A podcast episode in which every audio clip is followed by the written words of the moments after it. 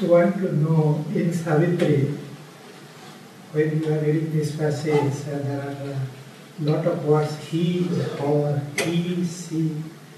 Oh. So this this gives. Uh, नहीं नहीं I understood I understood हाँ बैठ बैठ जाइए तो ये एक्चुअली सावित्री में ही और शी का यूजेज कई लोगों को ये समस्या होती है अब ही और शी को लोग कहते हैं, हर जगह he means this and she means this that that is not the case अब इवन नॉर्मल लाइफ में अगर हम कन्वर्सेशन कर रहे हैं, मैं एक एग्ज़ाम्पल ले रहा हूँ कि मान लो मैंने कहा विवेक के बारे में कुछ बता रहा हूँ कि you know I met Vivek. He is a very nice person he did this he did that उसके बाद मैं बोलूँ कि and you know Chaitya.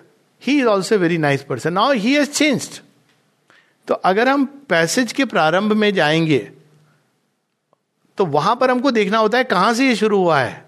उसको ट्रेल्स करना पड़ता है। तो तब हम देखते हैं कि ओरिजिनल कहीं ना कहीं उसका एक हिंट मिलता है। उसके बाद जो ही का डिस्क्रिप्शन हो रहा है या शी का, उससे कनेक्टेड है। So that is how one has to see कहीं पर वो प्रकृति है, कहीं पर वो सावित्री की बात कर रहे हैं, कहीं पर वो अशुपति की बात कर रहे हैं। मतलब फ़िज़िकल उसकी, नारद की बात कर रहे हैं। कहीं पर वो जगन माता, उनकी बात कर रहे हैं। तो दैट इज़ जस्ट वो इंग्लिश लैंग्वेज को उस तरह से अगर हम ट्रेस करें, पर सावित्री में ये होता है बिकॉज़ इज़ पोइट्री तो नॉर्मली हम लोग कस्टम नहीं होते हैं। In prose we are we automatically go so वो कठिन नहीं है।